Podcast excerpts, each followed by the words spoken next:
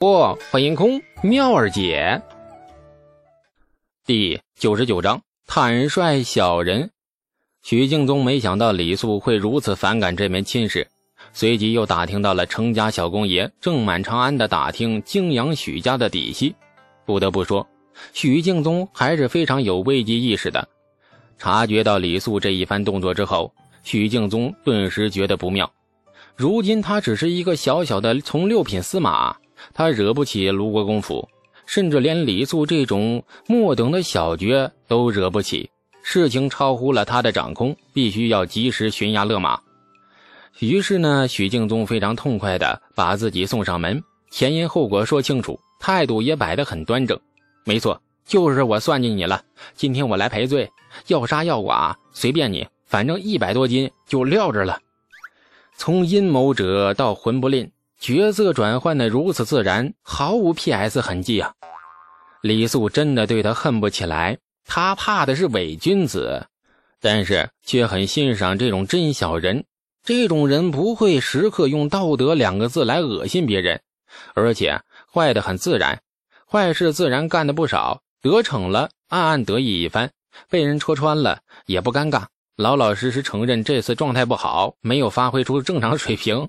坏事没干成功，下次再来呗。跟这种人打交道其实挺不错，不累，甚至连提防的心都不必有。自己倒霉了，第一个先问他是他干的，顺手给他一巴掌；不是他干的，那那就真不是他干的。当然了，对许敬宗恨不起来的还有一个很大的原因：李素知道困扰了自己多日的麻烦暂时解决了，既然登了李家的门。那泾阳许家那边的烂摊子，自然由许敬宗去收拾。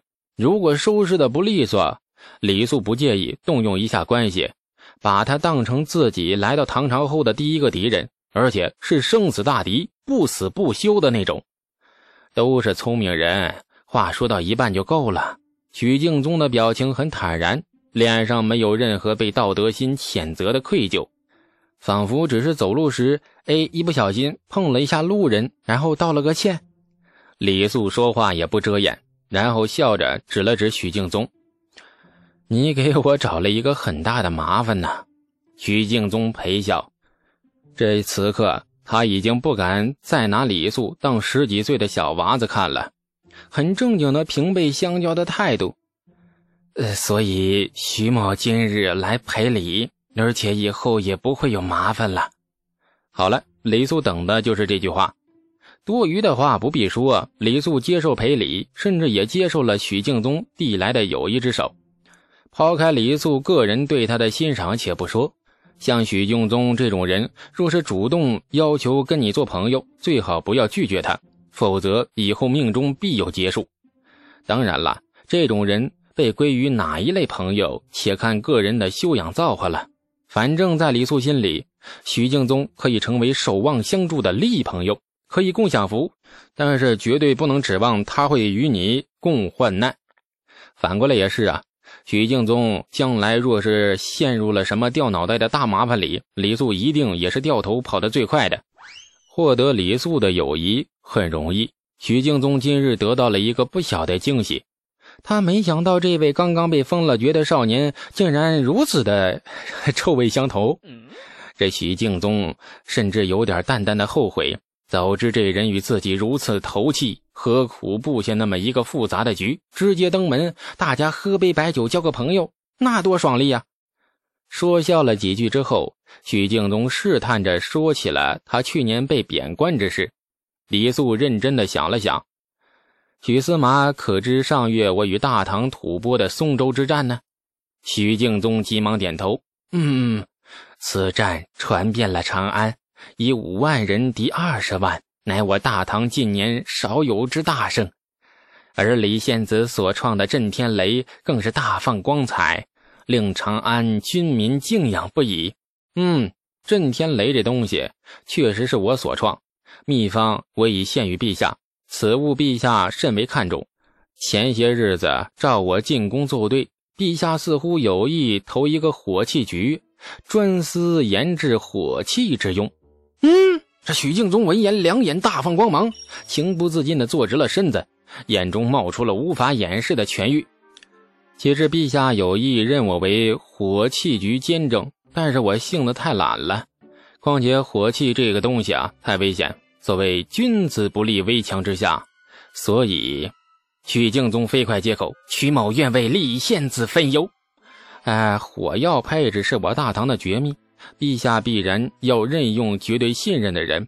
我可带你向陛下举荐，但是陛下用不用你，那真不是我能左右的。哎，不瞒李献子，当年陛下还是秦王时，徐某便是秦王府的学士，颇受陛下赏识。如今陛下所信崇者，皆是秦王府时的旧部。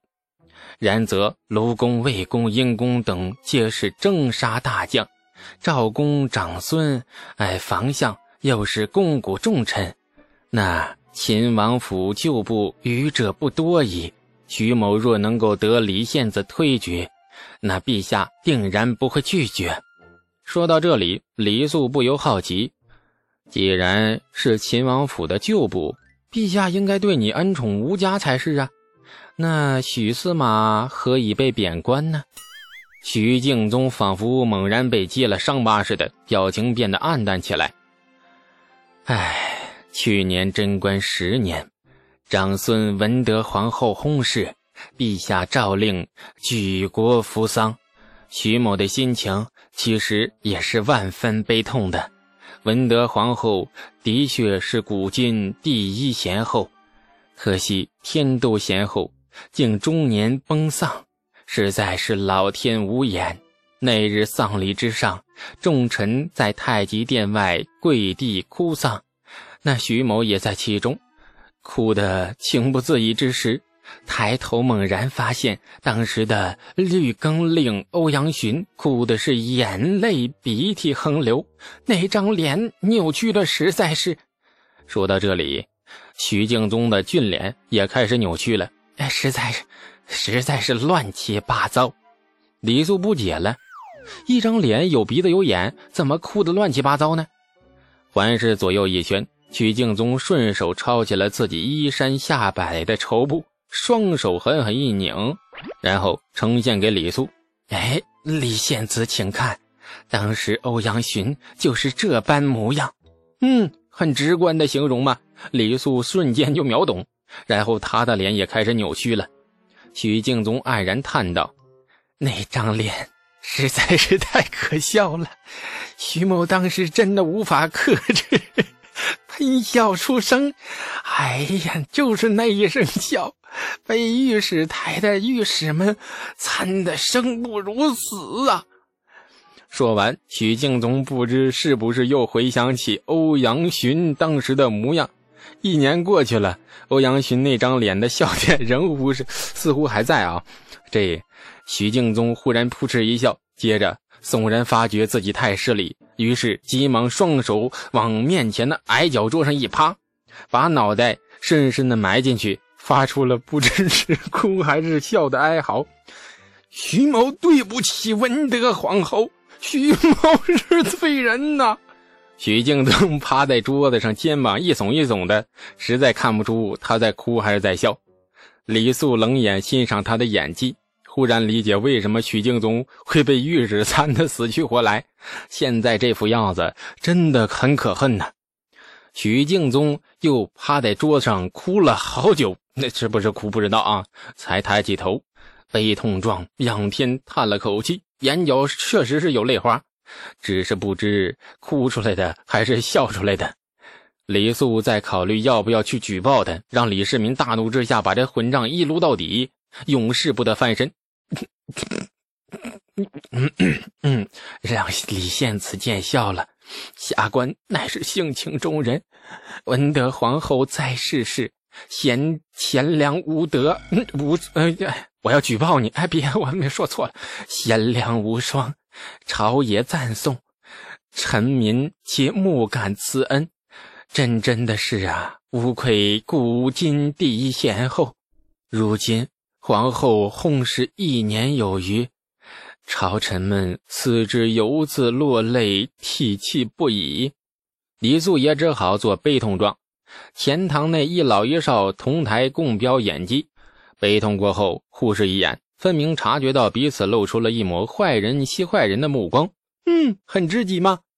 好了，大家都是同一类人，再演就没必要了。于是同时收工。李献子，若陛下设火器局，下官只任少监即可。监政还得由李献子亲掌。大唐从无设火器局先例，而且震天雷这东西亦是李献子亲手所创。由李献子掌火器局，正是相得益彰。火器局。定然能为陛下开疆辟土，再立新功。李献子将来封功列侯指日可期，那时下官也只好跟着李献子沾沾光彩。哎，陛下封我献子之爵已经是错爱，我这个人呢懒散惯了，且胸无大志。哎呀，没治对，况且我年纪尚幼，难以服众。火器局监正一职，恐难胜任。许敬宗目光闪动，斟酌了一下措辞，才缓缓地说：“李献子啊，呃，恕徐某之言，这世上从来没有懒散悠闲的人。农户忙劳作，商贩忙买卖，织工忙织绸，那匠人忙盖屋，文人忙政务，武将忙统兵，就连……”万乘之尊的皇帝陛下也要忙着平衡朝臣，兴农立功，威服万邦。徐敬宗盯着他，哎，就连和尚道士，每日也要忙着念诵经文，侍奉道君佛祖。李仙子，你看，世上哪有真正悠闲之人？李仙子尚是位极弱冠的少年郎，况且。于国大有功劳，陛下是献子以国事，正是皇恩圣眷正隆之时，何故竟生迟暮之心呢？李素无奈地看着他，因为我懒呢。哎哎哎，这个理由真的很欠抽啊！送走了许敬宗，李素的心全然放下，耳边却不停回响着许敬宗临走时说的最后一句。大丈夫不可一日无权，这句话许敬宗说的很认真，李素也听得很认真。首先，他在怀疑许敬宗劝自己当官的目的，说这样的话是不是在坑他，还是对他自己有什么好处？其次呢，才是思考这句话的真正意思。看，踏入官场多麻烦，多耗心神，别人随便说一句话，那都得仔细琢磨，仔细推敲。任何一个同僚跟自己说的任何一句话，都要思之再思，提防这句话是不是陷阱，自己该不该信这句话？如果信，能信几成？感谢您的收听，去运用商店下载 Patreon 运用城市，在首页搜索海量有声书，或点击下方链接听更多小说等内容。